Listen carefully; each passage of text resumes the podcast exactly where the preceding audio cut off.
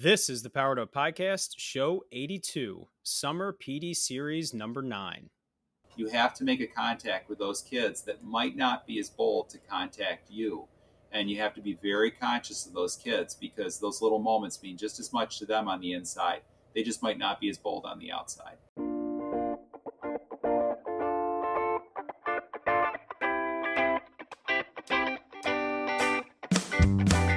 Welcome to a real world education with insight and advice from teachers in the game, where current and former educators reveal what truly sets apart the great teachers and what it takes to make a positive impact on students. Whether you're in pre service learning, new to the game, or a seasoned veteran, this is the show for you.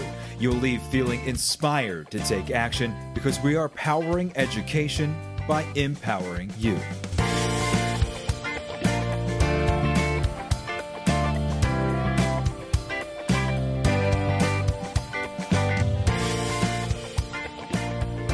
What's going on, everyone? This is Kennerman, host of the Powered Up Podcast, and I'm here with my two co hosts, Mr. Matt Gearing Up Rogers and Mr. Christopher, the Park Ranger Albrecht.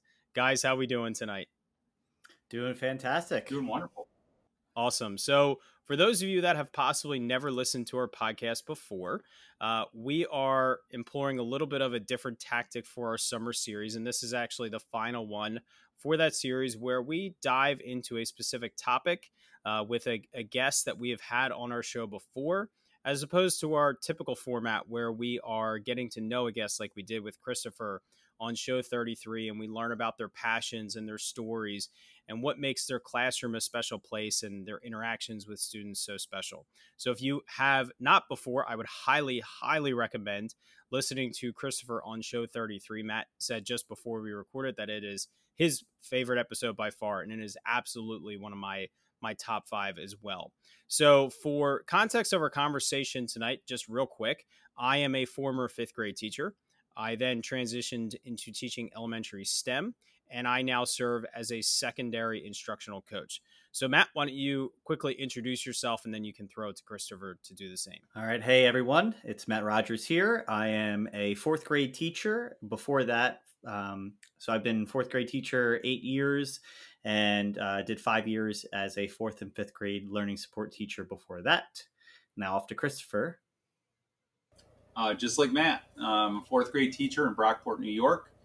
Um, I uh, also serve as a United States Park Ranger in the summertime. I've been teaching for 27 years. I started my career in West Virginia uh, back in the time period when the internet was starting up. Uh, I was hired as a halftime technology teacher, halftime kindergarten teacher. So I learned the ropes of survival in those first couple years, trying to network something I had no idea what I was putting together. And uh, the, the beauty of that time period, um, I would be the teacher that learned to observe his students very early on and listen to his students and co teach with them. So, uh, that's kind of been the, the, I guess the theme. If we could talk about a theme tonight, maybe um, is almost like co-teaching with your students and what it's like to uh, learn from each other and share a learning environment. This podcast is a proud member of the Teach Better Podcast Network. Better today, better tomorrow, and the podcast to get you there. You can find out more at teachbetter.com slash podcasts. Now let's get back to the episode. That's awesome. I uh, I recently listened to our show with you and your stories of building the internet with middle schoolers and then running across campus to to teach kindergarten with five year olds was uh was was pretty crazy, but it was very evident how it's it's had such a big impact on your career. So as we wrap up the summer series, we just want to talk about what is everything that teachers need to think about as they wind down their last couple days of summer and they prepare for the you know the the annual nerves of the students walking through their doors for the first time. So, so Christopher, I want to start with you because you have uh, such a, a great experience. What do you think is you know big topics or something really specific that is at the top of the list of importance for you every year as you get to this moment of summer ending and students about to walk through your door? Well, I, I look forward to it. Um, some people get nervous by it. It's actually something I enjoy very much. The start of the school year is one of those time periods that's just you know you, it's almost like Christmas to me. You know you know don't know what you're going to be unwrapping that year, And the beauty of it, um, the way I approach that school year is just by observing my students. Um, I, am always curious where the school year is going to take us. I know that you know that we have curriculum. We're a very curriculum-driven world right now, extremely curriculum-driven. Our school district just spent a lot of time this year piloting new language arts series and all those things. So we're constantly thinking about curriculum, but I would encourage people to at least take this approach. And this is the approach that's made me happy. He's brought a lot of joy to my career um, over time. Is uh, is really those first crucial days is listening and observing your students as much as possible and getting that foundation of a routine in. And you know that I know we are very concerned about making sure that our students are have caught up. Obviously, we've we've had a couple years where we've been concerned about academic levels. Um, you know, Matt, you talked about teaching at a fourth grade level. I just I'm working on my Fountas and Pinnell levels right now and going through and doing all that testing, and um, and the testing's coming out just fine. But I, I would encourage people how well are you getting to know your kids? Um, spent a lot of time this year in community circles getting to know the kids and uh, to understand them and listen to them and have them listen to each other and build that classroom culture. So you know, as we're talking about a lot of the different things, I know eh, one of the things my wife and I did two years ago, we, we canceled cable television, got rid of it. Don't I don't have cable, so sometimes I don't even know that I I don't walk into school and not know the news of the day because I just don't know about it. Um, and I think what what I'd like to do is focus more in my life and especially this juncture of my career on the kids and you know what their interests are and trying to make sure that those are validated and talked about and I'll give you I'll give you an example. Um, yeah, this year uh, we had one girl that she was out with COVID, and um, I was tutoring her on on the computer, and uh, she was fine. She wasn't feeling sick at all, but she had to do her mandatory time. And um, she all of a sudden wanted to show me this uh, crocheted thing that she did. It was like a scarf. It looked like a giant fish. Now I know the I, I have no idea how to crochet. Um, I really have no interest in crocheting. But the the neatest part was this little girl's name's Alana, and um, I she was so excited about it. And I said, well, why, why don't you bring that to school? You know, bring it to school, show the kids this you know unique talent that you have. And before you know it, there's eight other kids that are interested in crochet. And before you know it, at, recess time, because you know I'm in Rochester, New York, you guys aren't too far away down in Pennsylvania uh, there's there's snowstorms sometimes where recess is indoors and you could be inside for a long time period in the winter. So she shows this crochet stuff. So I, I immediately went out and brought some cheap crochet needles. And before we know it, we've got somebody donating yarn and they've, they've got crochet. And then what, what really stuck with me was they weren't getting enough time to do it. You know, recess is 20, 25 minutes and um, they started asking, you know, could we come in before school? So an hour and a half before school on Thursdays, here we've got Alana and her group of seven other girls. I don't, I don't teach anything. I just sit there with them and more manage the conversation while I get a little bit of work done. But they all sit on the carpet right behind me. That's kind of why I brought you up to my classroom today, is just to see this place because they sit there and what's amazing about it, it's not just girls. There's boys that were are involved in it, and you know whether it's the cross gender conversations that that go on, or um, just those that social interaction that's so needed for kids right now because we're so driven to you know get a lot of things done in school. School's a very busy place. This gives them a little slow down time. The challenge is it's you know it's you can't expect it of a teacher. There, this is outside of my contract time we're public school teachers, so we can't expect that. But what it's done is it's built a classroom culture around empowering kids to teach one another. So I think one of the things that I look at as we enter enter the fall, especially at the elementary level, kids love helping other kids. Kids love it. And um, I would say the first thing I'm looking for is looking for the talent in each one of my students and how that talent can be used with other students. So let's say I've got morning workout. I've got morning workout already on these tables. Tomorrow morning, two kids have their hands raised. I'm, I'm working with one, or maybe I'm not working with either one of them. If I see another kid in the class that understands how to answer that question, I would rather them answer the question than me answer the question because I think what that does, it puts them in a very validating role it validates their talent right there and gives them a chance to teach. And through teaching, it solidifies the learning and gives them more confidence. So, uh, and communication between other students. So, as I start out the year, that's what I'm looking for. I'm observing my students, trying to find their talents, their interests, and then how we can use those to co teach together throughout the whole year. That's where my mindset is. I love, you know, that idea of, you know, trying to step as far back as possible because as a new teacher, I feel like you you have this expectation of managing it all and showing yourself as the authority figure, the the the person that needs respect. And you know, this episode, I would say, I hope, is one of the most you know poignant and helpful of the summer series because Ken, right about now, when when we're you know recording this and listening to this, we're all thinking about what we want our role to be, what our kids' roles should be. Hopefully, you know, we're we're thinking about it before you know you're required to be in the classroom. But the hardest thing, and I would love to hear maybe even your progression, both Chris and Ken, is trying to figure figure out and pick what are those um, attributes that are, you know, Mr. Rogers' classroom. What is Mr. erman's classroom look like from your perspective? Because I remember going into the first day of school. I was I was lucky when I first started. I started in December, so I just kind of mimicked the teacher that was in the room before me. Their you know tendencies. They had already set up a classroom procedure, so I had a half year to kind of see what I liked and what I didn't like.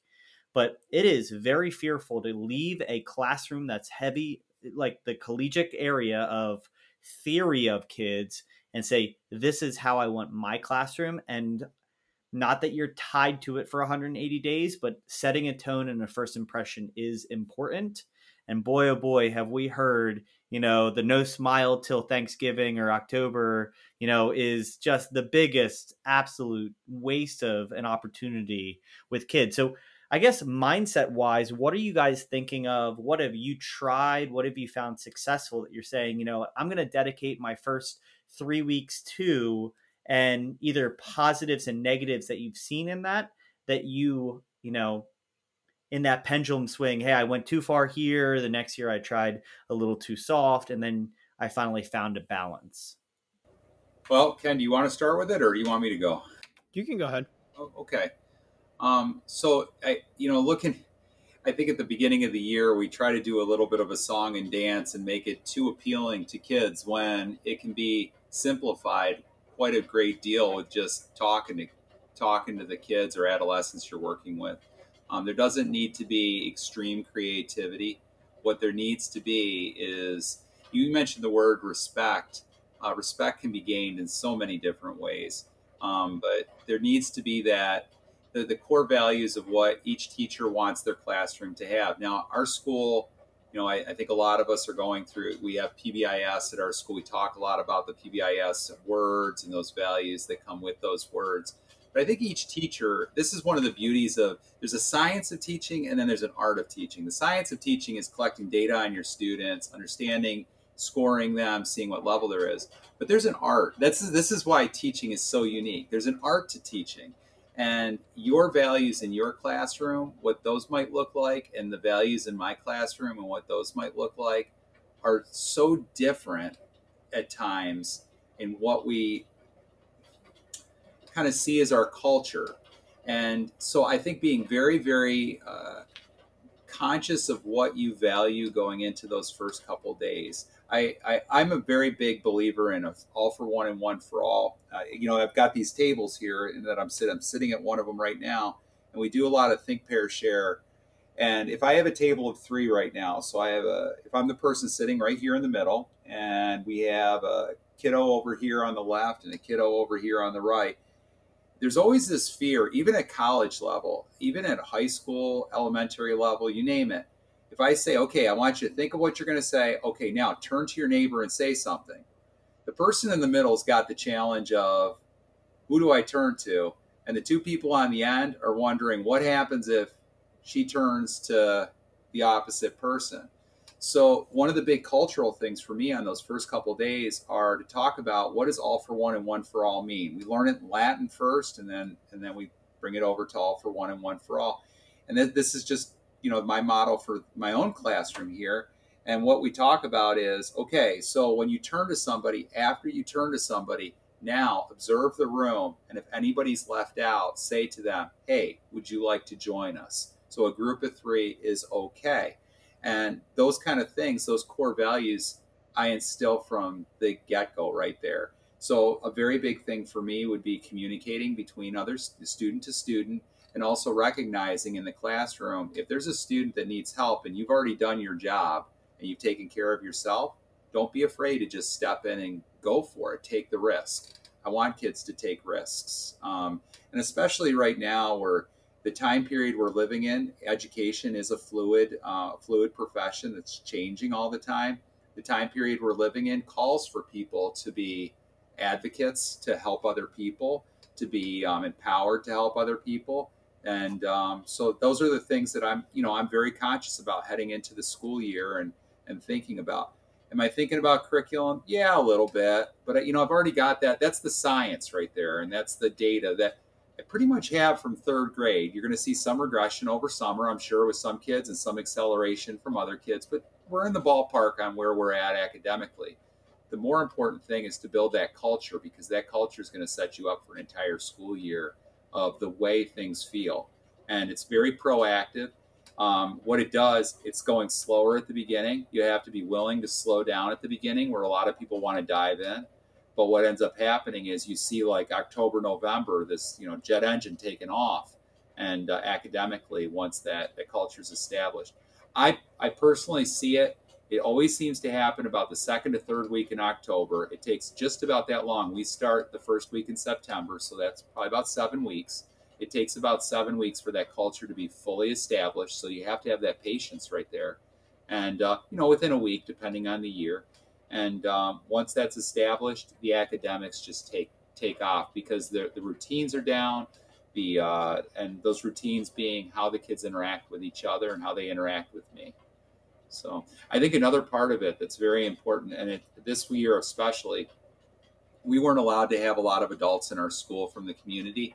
So parents were, you know, finding out about school through their own kids this year was the first year in my whole career I sent a nightly email home to the parents just with talking points to help them talk to their kids about school.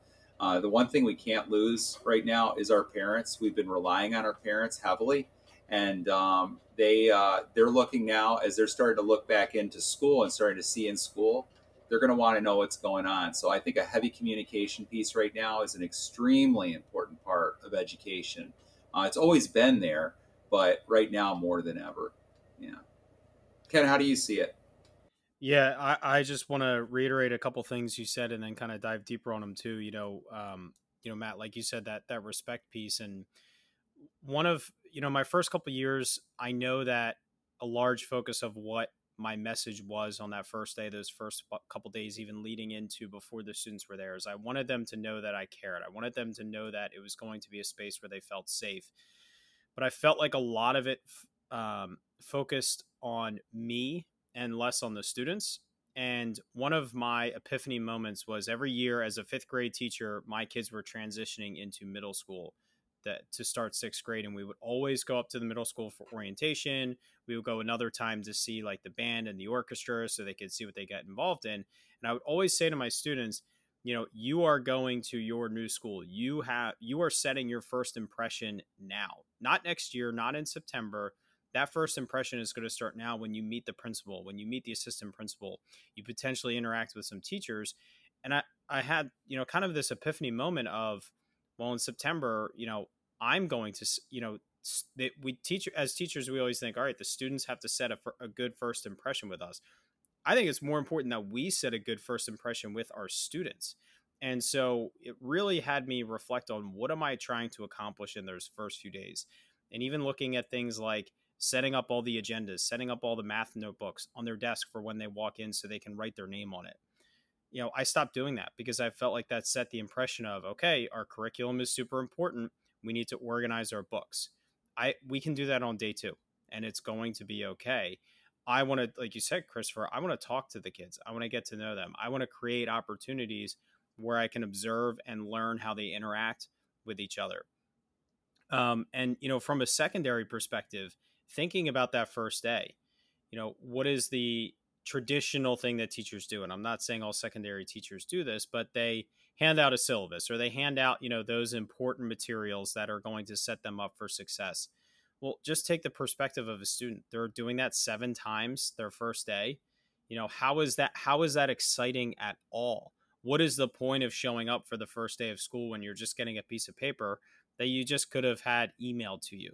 You know, what are you doing to um, have those conversations with students where you're showing something a little bit different and you're observing and you're learning from those students? And you know, I just think that's that's so important to do. And and I would say my progression, Matt, which was a which you asked us, every year it became more about what can I learn about my students?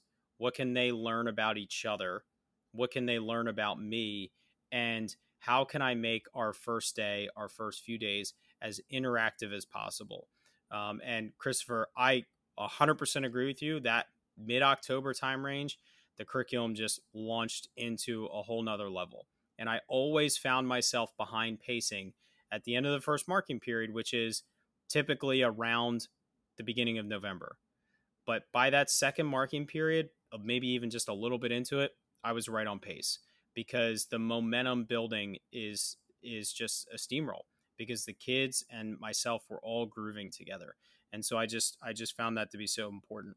So I wanted to you, you mentioned parent parent communication. So um, either of you jump in on this what are you doing to establish parent communication before the first day of school or in those first couple days of school you know how is how are you valuing that and what are specific things that you're doing to open up those channels of communication with parents well uh, one of the things that i i it's a melee in fourth grade if you have the kids on the first day of school bring in these backpacks full full of all the supplies and tissues and Ziploc bags and and you know folders and all that. So one of the things I do is um, I have a meet and greet uh, prior to the school year starting. Uh, I, I, have a window where I'll have about five kids for an hour, then another five, then another five, and then another five. So I can bring them into the classroom. Everything's labeled. They find out where their cubby is, their locker out in the hall. So just to get them oriented to that classroom, uh, get a friendly uh, face with the parents. Uh, kids are kids funny because when kids are around their parents in that first meet, it, it sometimes their personalities come out a little bit, but not you know other times they're kind of not so the same as they are when they're away from their parents. So you really can't judge a kid by that moment right there, but at least it gets them familiar with the room and there's that comfort level. You start seeing names of other kids in the classroom and you get that first interaction with the parents Two weeks prior to that, though, I call every house. Um, I've been doing that for, I think, since the beginning of my career. Call every parent, um, introduce myself, uh, ask if this helps also to make sure they're on track with getting things ready, you know, getting all the supplies and all that stuff. Um, the uh, but it also opens up any questions they might have and parents will play their cards at that point and you know if there's any tension prior to the school year they'll play those cards in that phone call pretty quick. And what it allows you to do is know, okay, this person's flying a little bit more anxious going into this school year. They might require a little more communication at the beginning. Or we might set up a parent teacher conference before I ever even meet their kid, just saying, you know, if you have these concerns, let's set up a conference right now for three weeks in to make sure that things are going correctly. Or if they're not, we'll have a plan in place to get this on the right track. Because I don't want to wait till our parent conferences in November and it's just so far out to wait. So I think opening it up, if they if there's any, there's always two or three parents that have kind of an agenda on their mind. They're nervous about something. That, that it just allows that to not be a factor in the school year. So I think parents project a lot of the anticipation of the school year on their kids. Um, I think you know, I having children of my own, I my children are clones of my wife and I in terms of the way they think and do things you know, eagles make eagles, ostriches make ostriches, and that that's just kind of the way it is. And um, the uh, so the parents uh, having them play early, they they will project a lot of that positive attitude onto their kids if they if they uh, get hooked into your classroom. Um, but just uh, in terms of communication, um, those first couple weeks, I do do a nightly email, um, not uh, any specific thing. So, like if something goes incorrectly in the classroom or correctly, um, if I'm going to validate or in you know in I guess invalidate. I don't know if that's the correct word for it, but if there's anything that I need to communicate to parents, that's a phone call or a visit to their house immediately. Uh, avoid email should be more like agenda based stuff like hey remember we've got library tomorrow bring in your library books you know remember we have library every monday just to get them into that routine as well um, but that's that's kind of communication at the beginning of the year. Parents love it. They love a lot of communication. They're curious about what's going on at school. You know parents when when i grew up in the 1970s most uh, most parents there was one parent at home and they volunteered at school. So there was a lot more awareness of what was going on in our schools out in the community. Now we've got most parents, they're both parents are working right now, and there's not as much awareness of what's going on in school. So we really have to change that approach to let parents have that sneak peek into what's going on at school so they feel invested as well. Because that will ultimately be part of their conversations with their kids at home and the way they look at school. And you know if they look at school favorably it's going to project onto their kids too. I will echo that. And Ken and I have talked about um, the the main thing that if you did not hear that, the idea of calling every kid before the school year starts is probably the most beneficial thing that you can possibly do as a you know the start of a school year because you know it doesn't even matter what you learn. As christopher kind of acknowledged you learn a lot and it sometimes it's unhinged you know? The parents are ready for the summer to finish. They are ready to send some of their kids back to school you know?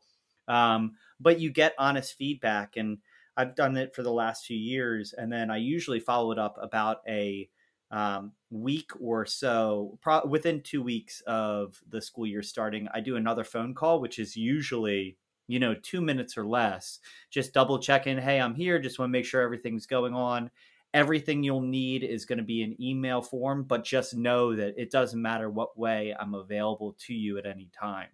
And um, that that phone call at the beginning, I work with amazing educators, but I've had some parents say that I've never had a parent or a teacher call before the school year, and you know they're sitting on the beach or you know they might be at work but the acknowledgement that you already care about their kid before you have to sets a tone so substantial to getting parents on your side. And if you have parents on your side, they're going to defend you and they're going to make a teammate out of you for that entire school year, which is the tone that we all want to send. We, we see it all the time like oh in the you know 1980s or 60s whatever the case may be teacher calls home and the parents yelling at the kid and the you know the today where you know the parents yelling at the teacher how there's no way my son could have if you can switch that before you even meet you know you'll find yourself having very short focused conversations that save you time just like all of these beginning of the year habits you set up allow you to speed up through the process because I mean, Ken, you mentioned it. Chris, you mentioned it. You you get on this, you know, jet stream because your classroom doesn't suffer from as many interruptions behaviorally behaviorally academically you know socially because you've created a situation that you know there is an expectation and simply we can say hey does that fall in line to the agreement and how we have modeled all year long so both of those things i would highly highly suggest before turning it over Ken, that communication side, I also want to say that, you know, this is a great time behavior behavior wise, those first few weeks. Chris, you mentioned that you're hearing a lot and you're, you know, seeing the best version of parents and kids as they're all excited for the school year. I just want to highlight you're seeing the best version of kids you know, after this allure, we go through this grace period, even with the most challenging classes, that they are giving their best version of themselves. That if you use that opportunity to set your expectations, you know, where they would, you know, push the boundary is so much less if you are firm and rigid about that consistency of what you've done throughout the beginning of the school year. Um, and a lot of times that's again that teamwork i think that would that's what i would emphasize if you make them know that they're part of your team if you know make the parent feel like they're part of the team then those expectations will lead to many less interruptions very brief adjustments of behavior compared to if you let it go and you're reactive in both of those you're just going to have many later nights and potentially grayer hairs you know put in, in some uncomfortable positions. Yeah i call it the snooze bar uh, the snooze bar effect. You you have five seconds when that alarm clock goes off to not hit the snooze bar you got to get yourself up and out of bed well it's the same thing with parents you have that kind of moment right there. Oh man, it's the end of the day. It would be so much easier just to blow this off till tomorrow. And you can't do it. You can't allow yourself to even do it once because once you go down that path, it's it just becomes habit. But once you go down the path of being a constant communicator, you just it, you stick to it. So it's really patterning yourself, and there is some self discipline to it as a teacher. Does it take extra time? Yes, but I think you're exactly right, Matt. What ha- what you front load at the beginning of the year pays dividends, you know, a couple of months into the school year. And I really think, you know, kids are putting on their best side at the beginning of the school year, but if you do it right, really that best side should continue to grow. You know, you should see that maturity and growth and that community build. That fam- I call it more of a family, classroom family instead of a classroom community, um, because a family really has different, you know, different elements to it. A community, I don't know, family just seems tighter to me, and I feel that's I, I feel like that's what we build here at our school in our in this class. Maybe I'll add, you know, vulnerability uh, is high at the beginning of the yeah. year. You know, there's some guarded, but you can choose to reduce that wall for a lot of kids and see that this is a place of safety and care and love and support and growth. That's what we're wanting for all kids. That you can catch yourself ahead of the curve and really, you know, like you said, turn it into an experience that oh that kid gave me so much trouble last year. Well you know uh, we we mm-hmm. got it ahead of time. Yeah like they grew up and, um, i'm sure you could kind of talk about as well both of you the the idea of like you know not reading into what the kid was last year or what that family is I will say the the greatest gift is being in a district long enough that you know the siblings and the families. That communication is very quick if you have established it from years prior. Oh, we know the deal. You don't have to go through it. We trust you. We care about you. You know, we're we're glad we're in your hands again. Uh, it's yeah. Really I just want to to uh, reiterate a couple of things with the parent communication. Uh, Christopher makes me uh, proud to hear that you call everybody. It doesn't surprise me at all. It's something that I've done from year one and it's the best thing that I've ever done. And this, you know, it sounds kind of surprising since I record a podcast every week, but I despise talking on the phone and I despise making small talk with strangers. Those two things make me incredibly uncomfortable as an introvert.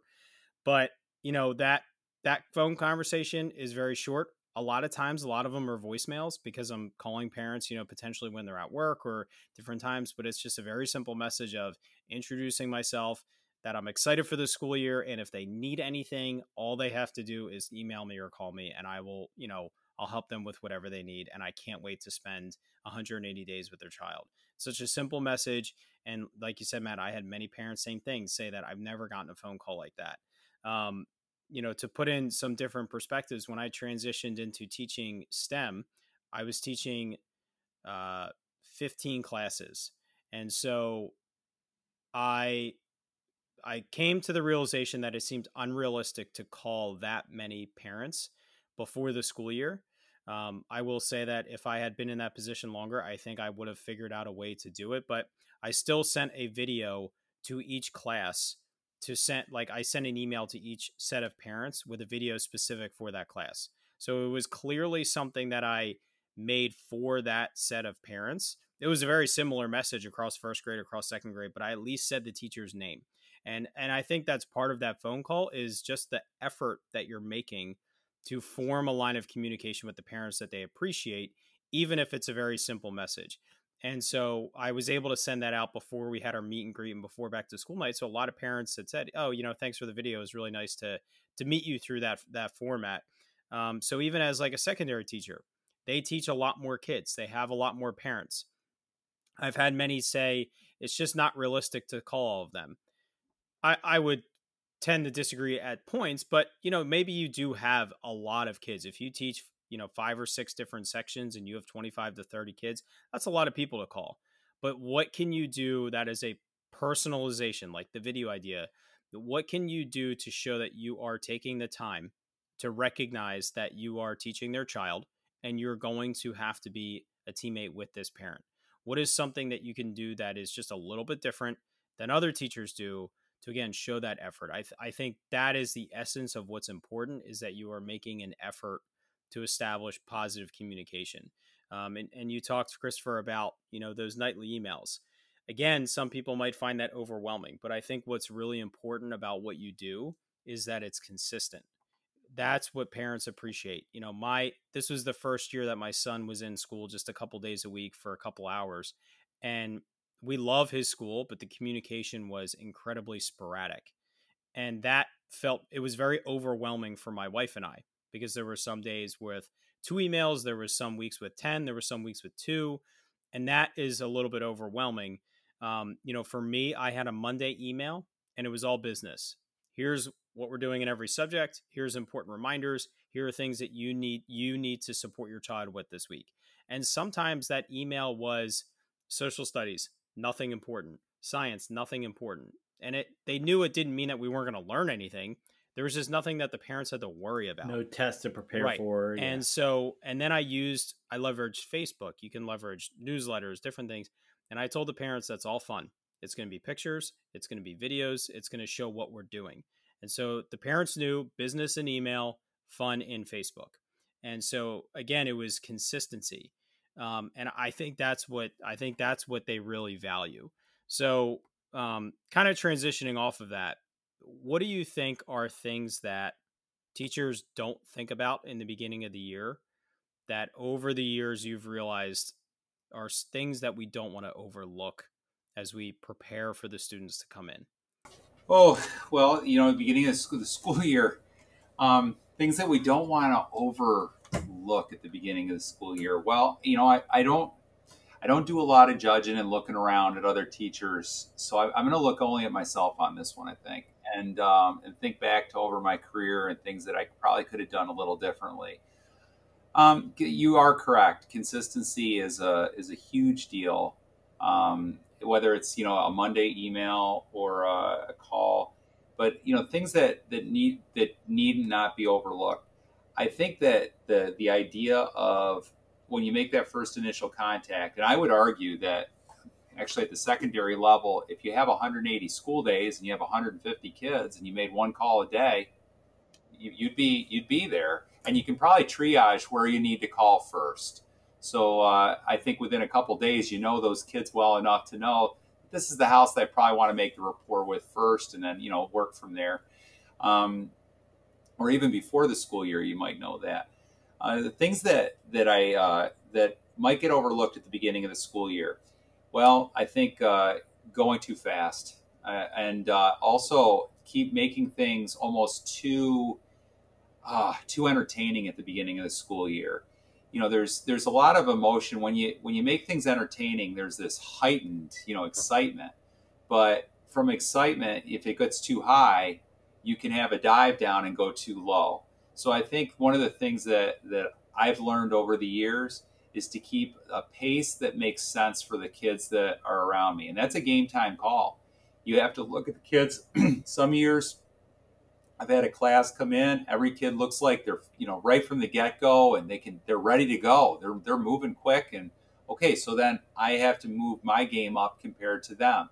But as long as there's effort in the classroom, I have to move at the pace of the kids because if they're putting forth their best effort, if they're putting forth what what I would deem as, you know, looks like they're they're trying really hard, then for me to expect, okay, now tomorrow we have to be to this point well, maybe not, or maybe we need to be further because if you go too fast or too slow, what it does, it brings out those heavy emotions. And I think there's you, I, one of you, I think Matt, you said the word vulnerability at the beginning of the year. There is vulnerability at the beginning of the year, and there's nervousness, and you know there's there's question marks in every kid's head.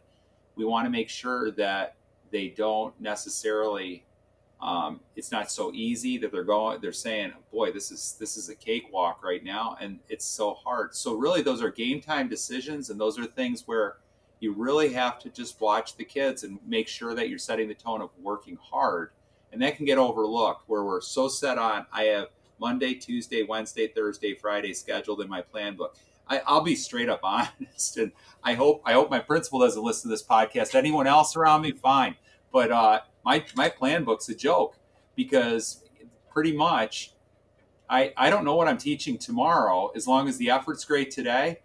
I know what I'm teaching tomorrow based on where we left off today. It's not necessarily um, going to be what I had planned out. So planning out a week in advance is extremely hard for me because all I'm really asking for is these kids put forth their best effort and their you know their best uh, their the best effort in helping each other. So I can't I can't expect more than that out of a person. I don't think it would be right to expect out of an adult. I definitely wouldn't do that with a child. I look at those first days of school, you know, a dinner party. If you had a bunch of people over your house and got right down to the games and right down to business instead of just hanging out a little bit and talking a little bit, you wouldn't do that as an adult. No one's going to come back to your house if you don't do that. So it's the same thing in a classroom. You want to just you want to have that that feel of camaraderie and and uh, and joining forces together. You know, I I we, we use the term of coming over to our side a lot, but I really would like that idea of coming just coming together on things, and that includes the children too, or the, the you know the young adults too. But as parents, I've got to come, I've got to understand and listen to what they're saying because some of their things that they're talking about are very real things, you know, and and it does impact school. Outside of school impacts what happens inside of school too. So you have to just be very, very conscious of that.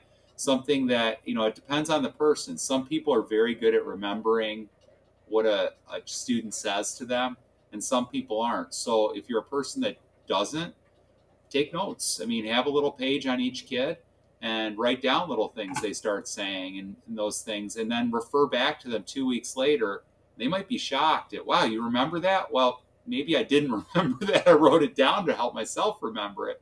But it, you know those little things mean a heck of a lot. I think it was mother teresa um, said uh, great things don't make one great it's little things done with great love and um, if you really consider those little things to children, those little moments right there, if you remember those things in those first couple days and are able to bring them back a week or two later, that that's going to have a huge impact on those children. So that's the way I see it. Things that might get overlooked. Yeah, a few, a few to to jump in on. You know, I think you hit uh, a few things that again I want to just echo this idea of.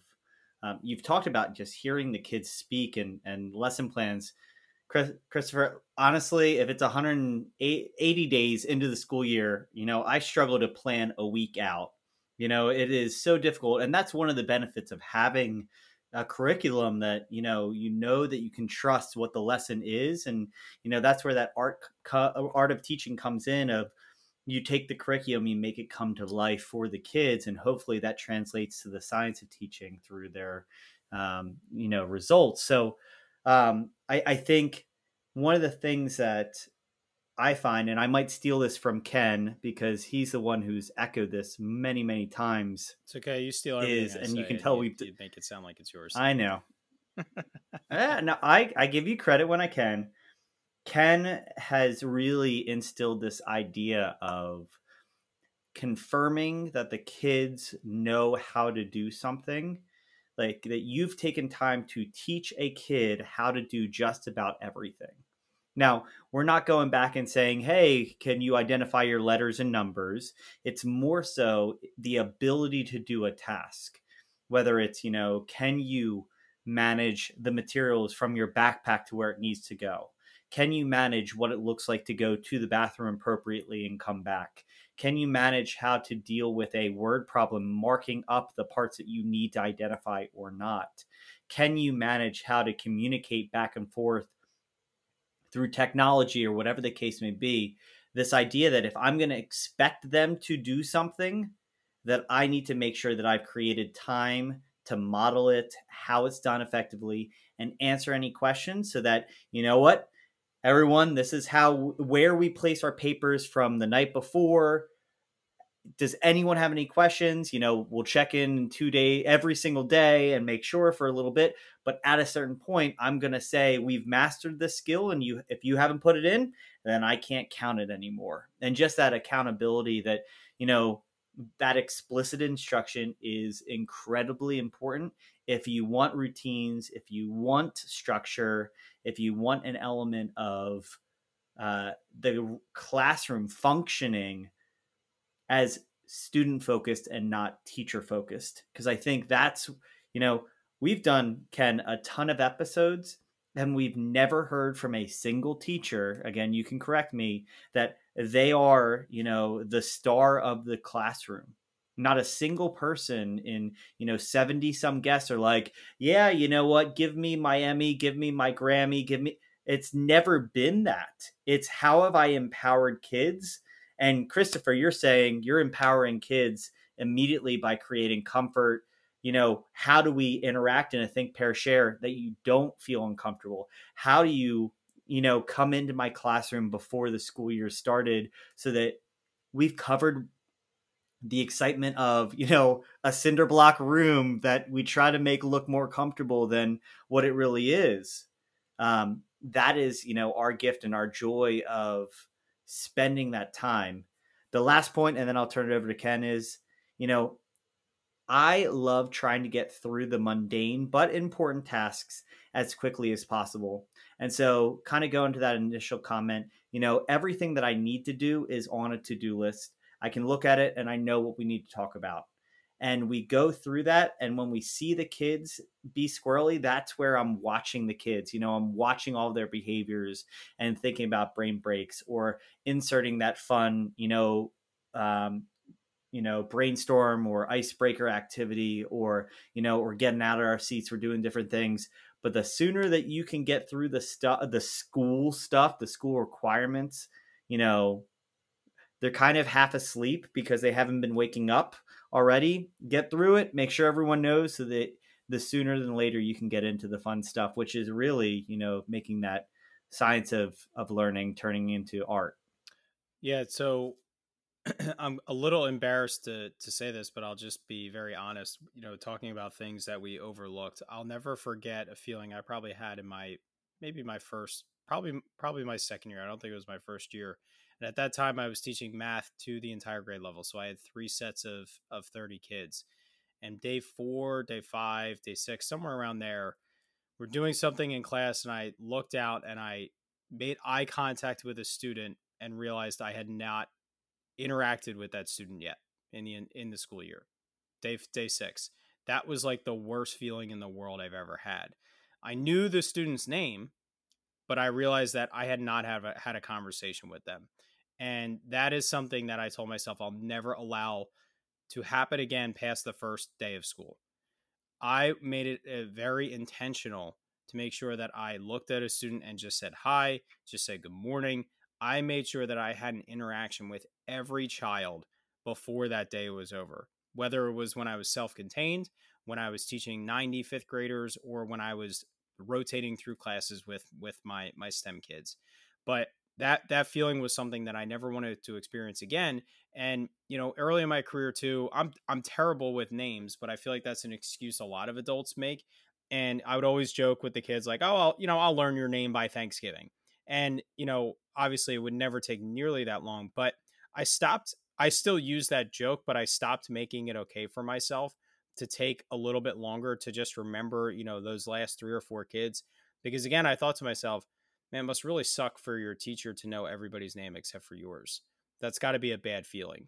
And so, you know, I after a couple years, I just I didn't want to overlook to make sure that I wasn't looking past any student, not intentionally, just by just by random happenstance that I I didn't walk over to that table while they were sitting there, or whatever the case is.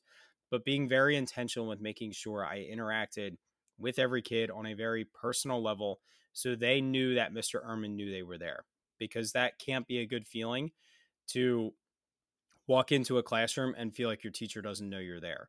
The more kids you teach, the bigger of a challenge it is, but it's something that I think is is incredibly important whether you teach kindergarten or you teach seniors. They need to know that their teacher knows that they are there. Um, so as we kind of wind this down, Christopher, I want to I want to turn the mic over to you. What it what do you think we need to bring this conversation that we had that we haven't, or what is a question that you think Matt and I need to think about as we as we walk into a new school year? Take risks. Um, I'll, I'll, I'll give you a story, uh, and this is an end of the school year story. Did I talk at all about Jomar? The last, I, I should have watched episode. I don't. I don't think so. That doesn't because I don't remember what I talked about. Okay, all right. So, um, the beginning of the school year. This goes back uh, eight eight years ago. I'm the only fourth grade teacher I bet you know that had quintuplets in his classroom. So I had uh, I got my letter back then. We didn't get it electronically. Got a, uh, note uh, or the class roster. My wife, I'm usually somewhere in the country at a national park, so usually it comes by a text or you know whatever. And um, she uh, she sent a picture, and there's the same name five times going down my roster, same last name. And I thought naturally cousins. I can't, you know, I never, never would. My wildest dreams would dream quintuplets. Did you know that it is a one in 60 million pregnancies that is a natural quintuplets? And this was a natural pregnancy. So I had all these kids. But one of the things that happens with uh, quintuplets is, uh, is, you know, challenges. You sometimes you have lower birth weights um, but this one boy, uh, his name's Jomar, and uh, his parents are okay with me talking about him um, because just because of the relationship we have, I've talked about him many, many times with a lot of different people. Um, Jomar is, uh, has cerebral palsy, and when he came to me in fourth grade, he couldn't walk upstairs, he couldn't walk downstairs because he has trouble with depth perception, and um, everything was assisted technology, slant board maybe with writing, but he really wasn't writing things were not going right with him. There was absolutely zero direction coming in. We had an IEP, but uh, really, I, I didn't see like looking. You know, you try to look ten years out. Where's this kid going to be? You know, is he going to make it in life? And I, I didn't see anything there. So I turned it over to Jomar. I had about a weekend and um, asked him what he wanted to be. He wanted to be a police officer, and uh, I thought, there's no way. I mean, he can't.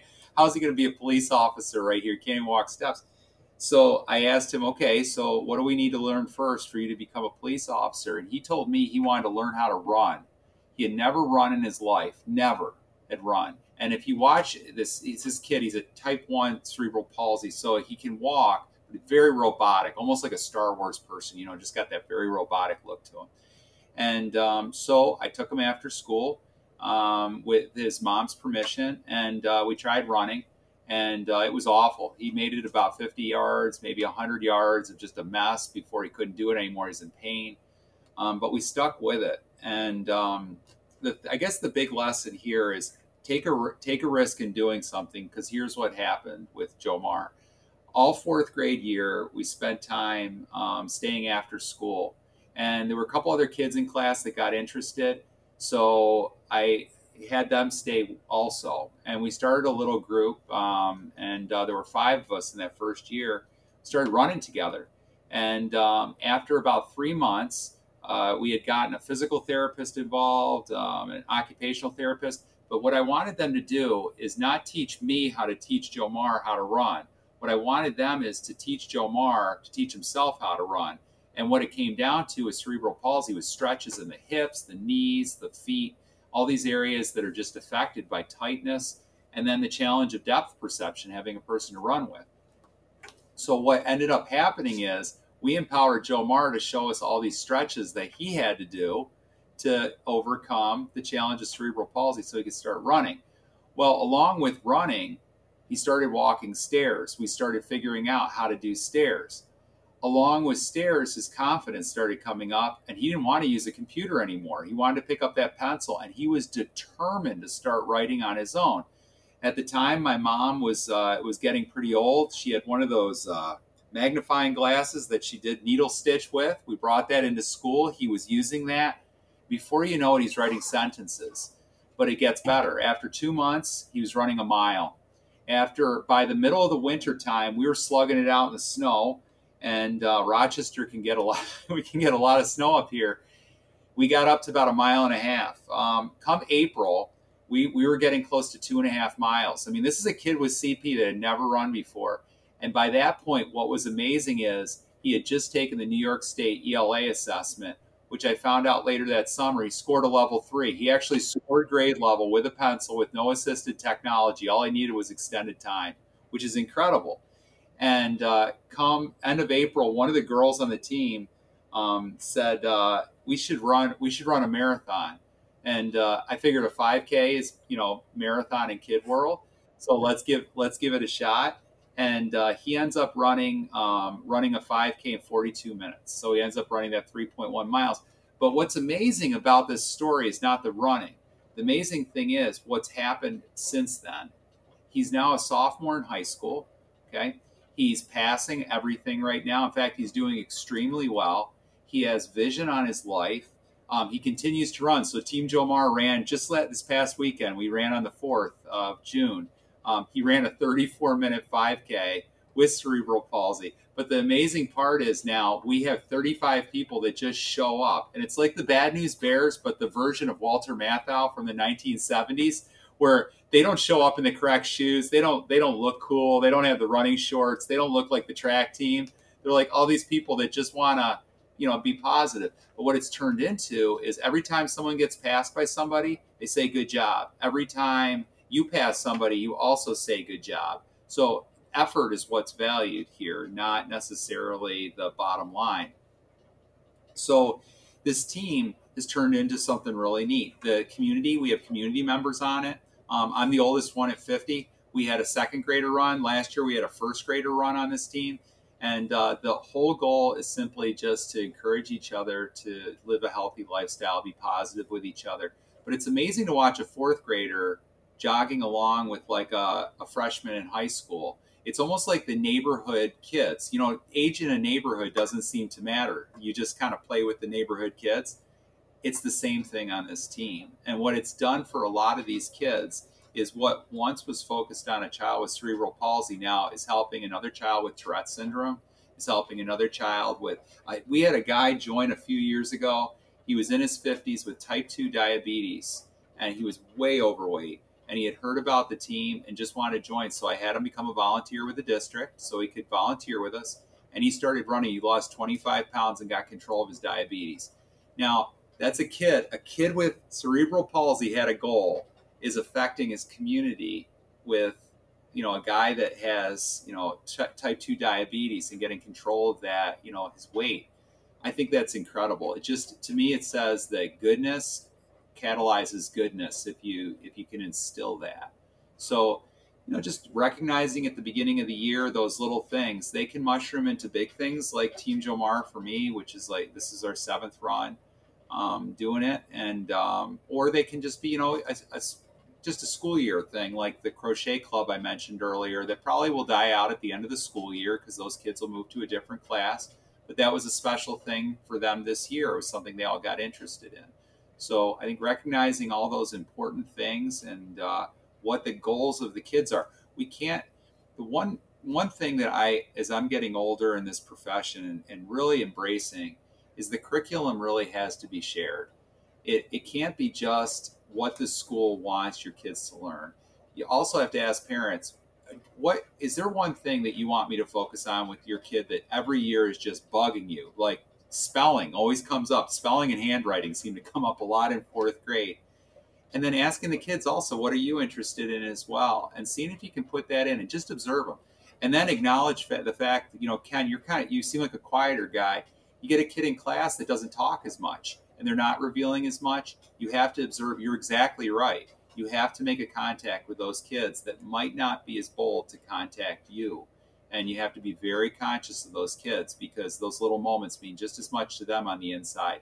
They just might not be as bold on the outside. So I think that was a very important point I, made. I thank you so much for sharing that story. I, I absolutely love that story. And, you know, I, I feel like you really tied together our, our theme for tonight, which is you started off with saying with your crochet club, it's just listening to the kids, listening to them. And, you know, it doesn't take a lot of time to just have a conversation with them and, and asking that, that student, what do you want to do? What are your goals? And, and keeping that perspective, whether you're a fourth grade teacher, you're a first grade teacher, your middle school or high school teacher, looking at that trajectory of life for those those students. You know, we had a conversation with um, with a special education teacher. She was a teacher of the year from uh, I I'm going to blank on the state, but I think Arkansas, and you know, just about what are real expectations we can set for these students transitioning into our classrooms to one feel academically successful, but to do, but two to be successful at life and you know making sure we're, we're keeping that balance and and that's what i love about that conversation you have with him is you know what do you want to be and then and and the best thing is that not stomping on that dream of his you know okay you want to be a cop? Well what do you have to do? Learn the run? And and that's what that's what you uh you ran with and that's just it's just incredible. So so thank you so much for sharing that. Um matt anything you want to you want to close on before we uh we wrap up here? Um no i just I'm finally getting to the, the point in my career, Christopher, that I'm starting to have kids come back. And I think I had a, a, kid come back and, and I won't I'll spare the the full story, but it's amazing for us, you know, sometimes we feel like it's a thankless job. Sometimes it takes, you know, five, six, seven years to see the fruit of the labor. Maybe you, you lose touch. And um, it was the end of the school year, and I found uh, I, I, got a call to come to the office for a former student that wanted to, to see me. I have not seen this kid in a while. Um, and here, an eighth grade version of LC is in the um, uh, the office, and uh, you know, I see him and I give him a huge hug, and he just busts out crying. And the last thing I heard from him was he was a sixth grader, and his grandma uh, emailed me that he had just had a, a seizure and I had not heard anything for two and a half years. And I had sent, you know, phone calls and text messages, and he had moved out of district.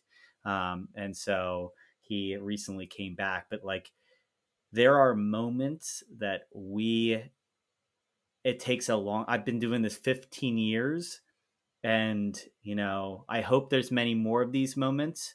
But in your situation, Christopher, you know, Ken, I know you've had the chance to go to the high school and have conversation with your former students. There is no greater value that when you do take risks and you invest in the kids, that it will be, you know, validated for you, not returned, but that's not what we do it for. Validated that all of that energy and effort, and it starts with that first day. How you write that story for these kids really starts on that first day of showing your care, equal, equality, you know, uh, purpose, and you have 180 opportunities throughout that school year while they're your kids to make that difference. And um, the ultimate goal is even if you're tired, to try to not waste a single one of them. Yeah. You know, one of the things that just comes to mind very quick, and that, um, is, is I hope administrators are listening to your podcast because what, what you're talking about right there it, teachers that take risks um, set themselves up for more failures. The more risks you take, the more times you're going to make mistakes.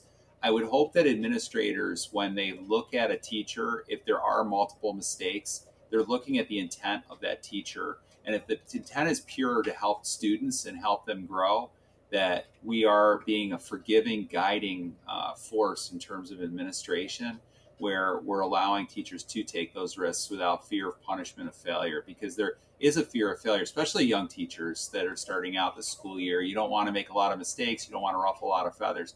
But really, the trailblazers in this world are the ones that take those risks right there and do unconventional things. And um, we need to support those people within reasonable guidelines. You don't want to go too far with it, but um, but really, if you, the more risks you take, the more more chance you're going to flop. There's going to be mistakes made along the way.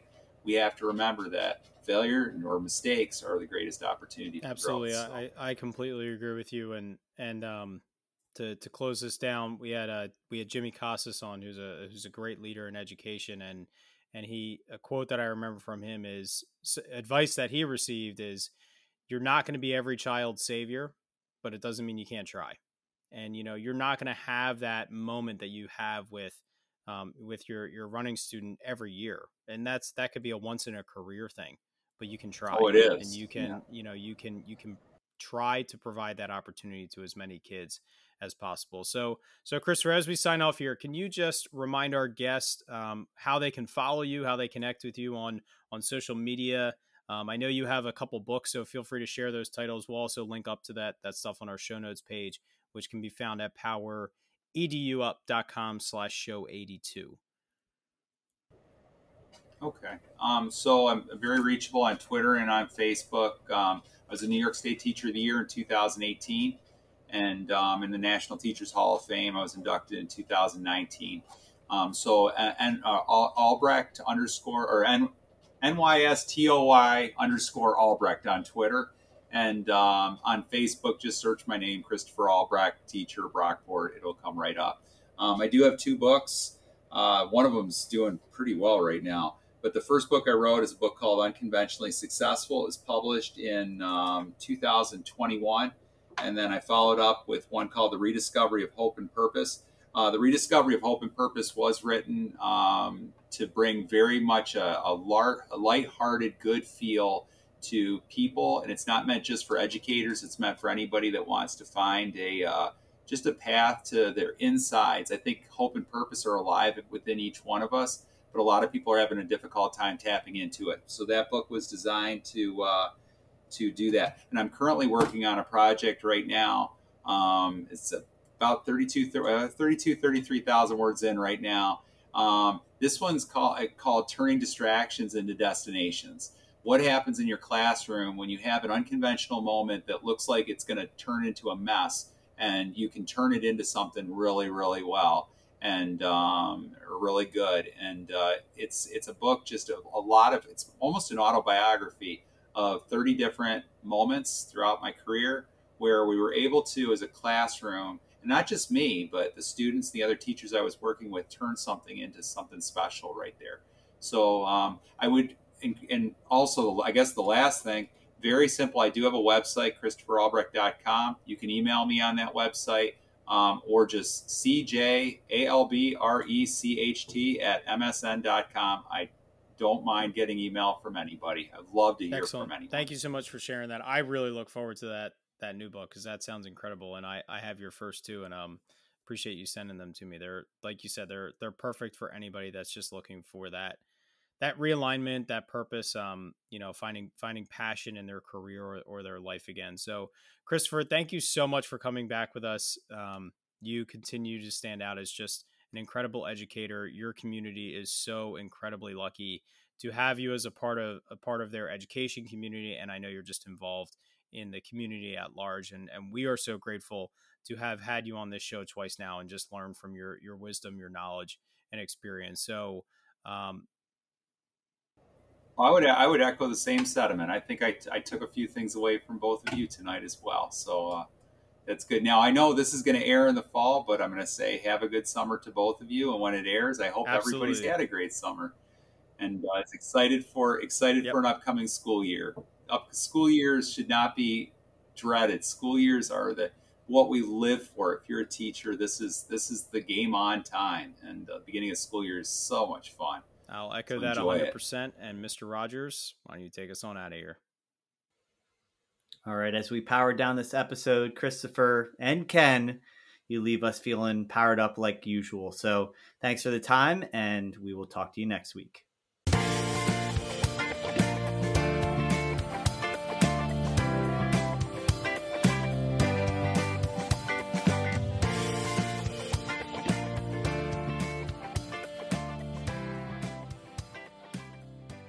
Thank you so much for listening to this podcast. If you haven't already, please subscribe on whichever platform you're listening to or watching us on YouTube. Each week, we get to talk to amazing educators who are making a positive impact on the lives of students, their colleagues, administrators, and education as a whole. It's been such a privilege every week to be able to talk to these incredible individuals, learn from them, grow with them, and better myself and all of education through these conversations. If you haven't already, please consider sharing this with a colleague, someone who can benefit and be powered up from the experience of listening to these incredible conversations. Because of Powered Up, we are powering education by empowering you.